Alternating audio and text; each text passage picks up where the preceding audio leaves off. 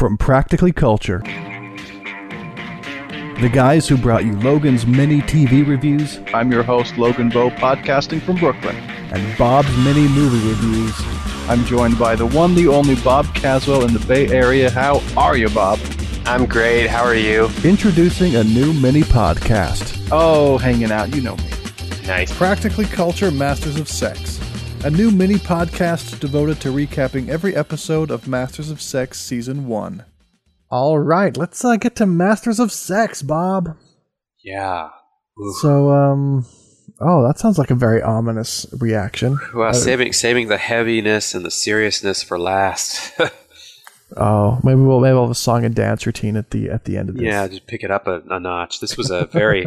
sad and heavy. No, but it was good. It was solid. Anyway, you go ahead and start with how we're going to. Well, I like that it's heavy on the one hand, but they're really getting the flavor, catching the spirit of giving us some dynamics, something to switch it up. So I like the moments in the 50s that were different from today. Pussy whiskers, they couldn't stop saying, for example. And Bill's treating a religious couple. They don't even know how to have sex. They're just like, we lie together, just like it says in the Bible. And I love little amusing 50 snippets like that to break up the... oh, yeah. It's great, actually. I want to say from the get-go as well that I've said this before, but I think I'm ready to just throw this away. This is supposedly based on real events, and I think I'm just going to function better if I assume that's not the case anymore, because I think it's just a great show and a great story... irrespective, independent of what events that are true it may be based upon, because I feel like that's totally irrelevant now, and I just want to get that off my chest. I don't care anymore about that. Good. Just give into it. Yeah. So Bill and Libby attend the provost's pearl anniversary, where he tells a story of losing his hat and meeting his wife. And it's interesting because Vivian's there, and her mom tells her, you have to make men love you. So she gets very forward with Ethan. Now, it's sort of hard to talk about these because they all interweave. And so where you start, then you have to give background. And here, the background is that Vivian goes on a date with Ethan because the provost comes and backslaps him and glad hands him and says, Vivian's a special girl. You know, take good care of her. So they go get an egg cream. Nothing more wholesome than that. But then she starts talking about how she wants a casual relationship, and so they have sex, but turns out she's a virgin. Ethan gets weirded out. But yeah, that's when Vivian's mom tells her at the anniversary, you got to make men love you. So now she gets very forward, but it's slightly weird because earlier she talked about wanting to have that casual relationship. Yeah, I think it was also indicative of the 50s, like, what else? What was she thinking? She was thinking on her feet with the casual relationship remark, and she was being herself. But then, as reality started to sink in, it was like, wait, what? How would that even work? What are my prospects? What am I doing? What's my role in society? And then she just sort of reverted back to like, oh la la, this is what pretty little princesses do, and I'll listen to my mom. And I mean, maybe in some ways it was a little heavy-handed, but I don't think so. I thought that they did a really good job of showing the two sides of her personality and how she sort of gave in to the one over the other in the end. Yeah, and I also appreciated from the other end Ethan, who was sort of lukewarm about the whole idea, but it became pretty clear that this would be very good for his career. And in the 50s, that was the type of thing you thought of perhaps more than one does today. Right, and it also speaks to the fact that even though two attractive young people that are seemingly perfect for each other can make a great couple, there's an undertone throughout the whole episode that there's a spark, there's an attraction, there's something that draws people together, and it seems like Ethan and Vivian maybe don't have it in the same way that they could have it with other people. There isn't necessarily the one perfect... They're not... necessarily the one perfect person for each other, and I liked that undertone because you want them to be successful together, but you know that they're not going to be as successful as they could if they could actually have their way and just go for love and sex independently of all these other factors. Yeah, I really like that you made that connection there because, you know, as far as the study storyline, they do their 200th self-stimulation observation. Feel like I have it down. I want to move back to couples. But that's where they have this big disagreement. Jenny thinks attraction plays a role, and Bill thinks it's unquantifiable and therefore irrelevant. It's interesting because on the one hand, we have Ethan and Vivian, and it turns out that spark of attraction does seem to be what's missing, and that's what's keeping them from going forward. On the other hand, they may continue to go forward, but it's also interesting how that plays out, because the couple that they get with Dr. Langham, you know, first of all, they bring in another woman, and that chemistry is just not there, and it doesn't work. He's less enthusiastic. He wanted Jane, and he can't get it up. But so they bring back Jane, and all of a sudden everything works fine, but only at first, and then no again. So it's interesting how I thought Jenny was going to be proven right, because I sort of wanted her to be proven right, but then she wasn't necessarily proven right. Right. They just discovered something about this guy's midlife sexual problems or something. Yeah. I thought that was a pretty interesting way to do that, but you're right. The payoff was with Ethan and Vivian, perhaps. Yeah, and I got to say, I'm really liking this show a lot. Like, I think this show has, and maybe this is too early to say this, I should save it for the wrap up or something, but I'll just say it here.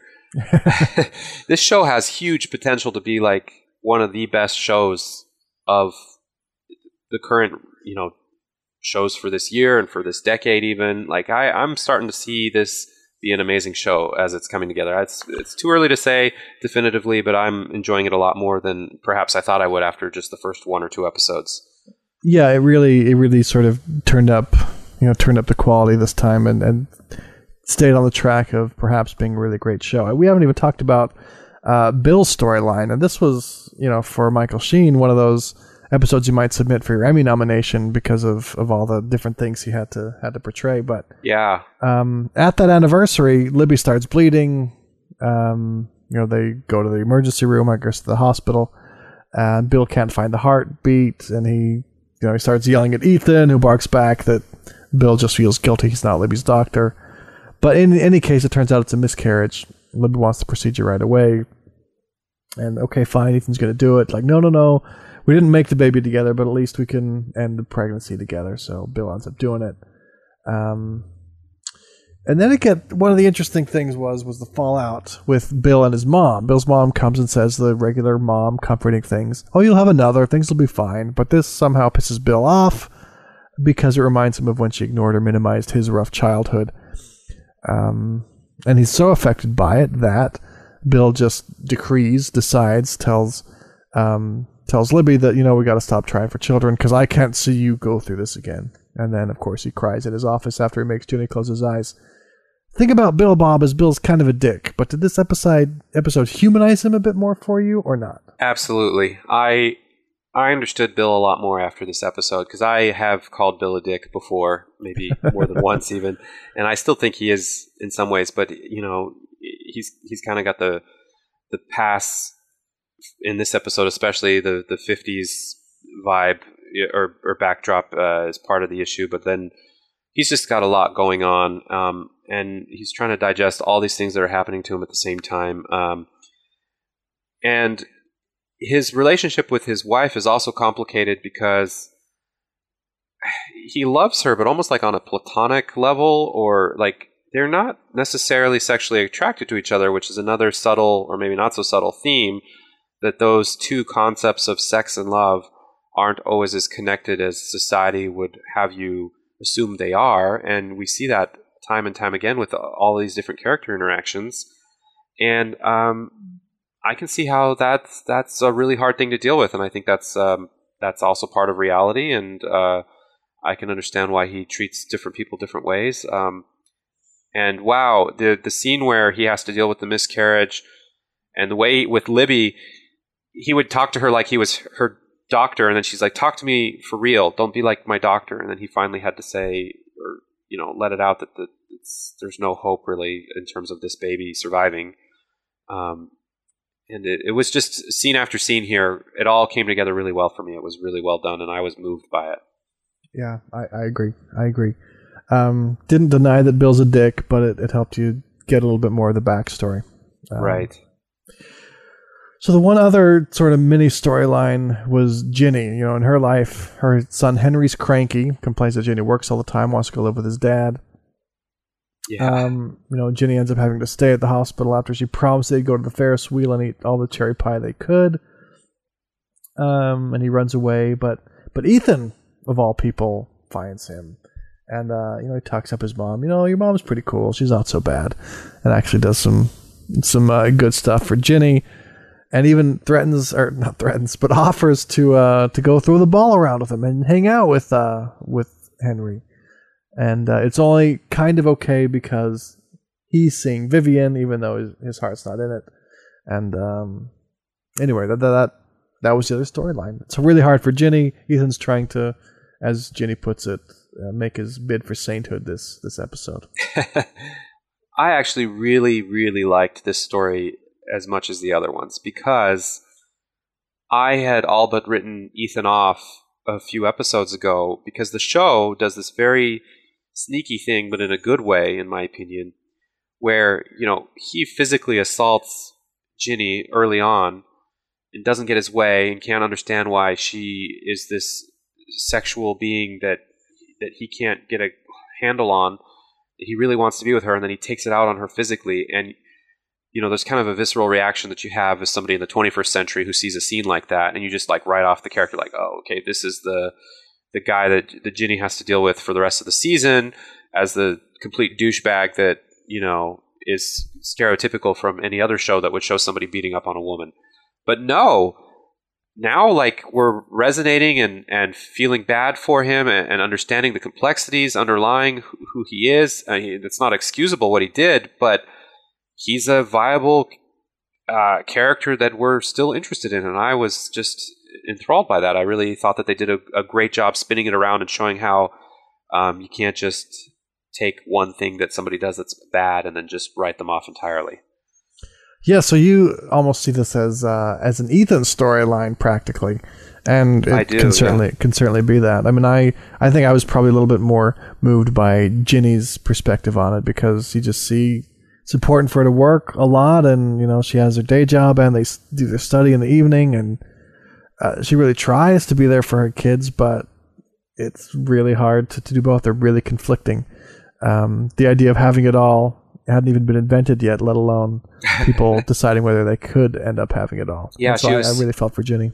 Yeah, she was quite the pioneer, and I agree with you. I don't think those two interpretations or focus areas of that scene are mutually exclusive.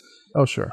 Just that the Ethan one maybe stuck out for me a little bit more, but absolutely, like this episode was fantastic. Like it was probably my favorite one so far, but I've liked a lot of the other ones quite a bit too, but it's just the show is getting better and better for me. I'm really enjoying it. It's, you know, here I am enjoying the heavy drama parts of a show in a way that I could make fun of myself for in some other life or something, but I really like it. Yeah, I feel like the stakes and the tension have really changed. Instead of...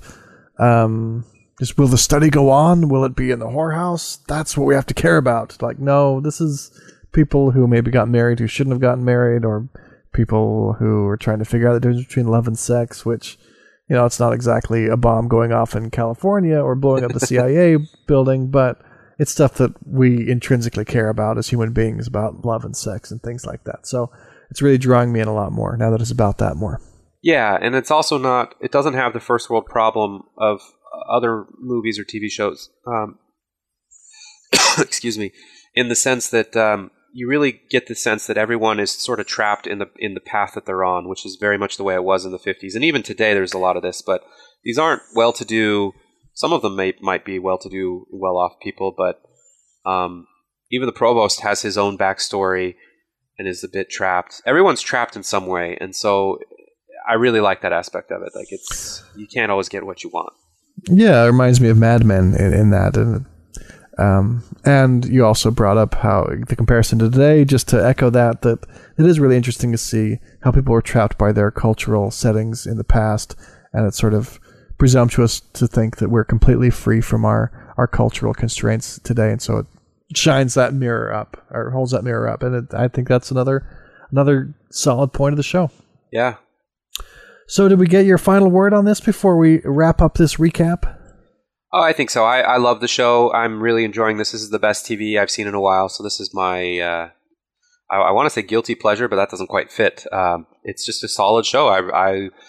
I would recommend it for anyone who isn't concerned or squeamish maybe about sex and nudity, but standard disclaimers aside, it's excellent TV.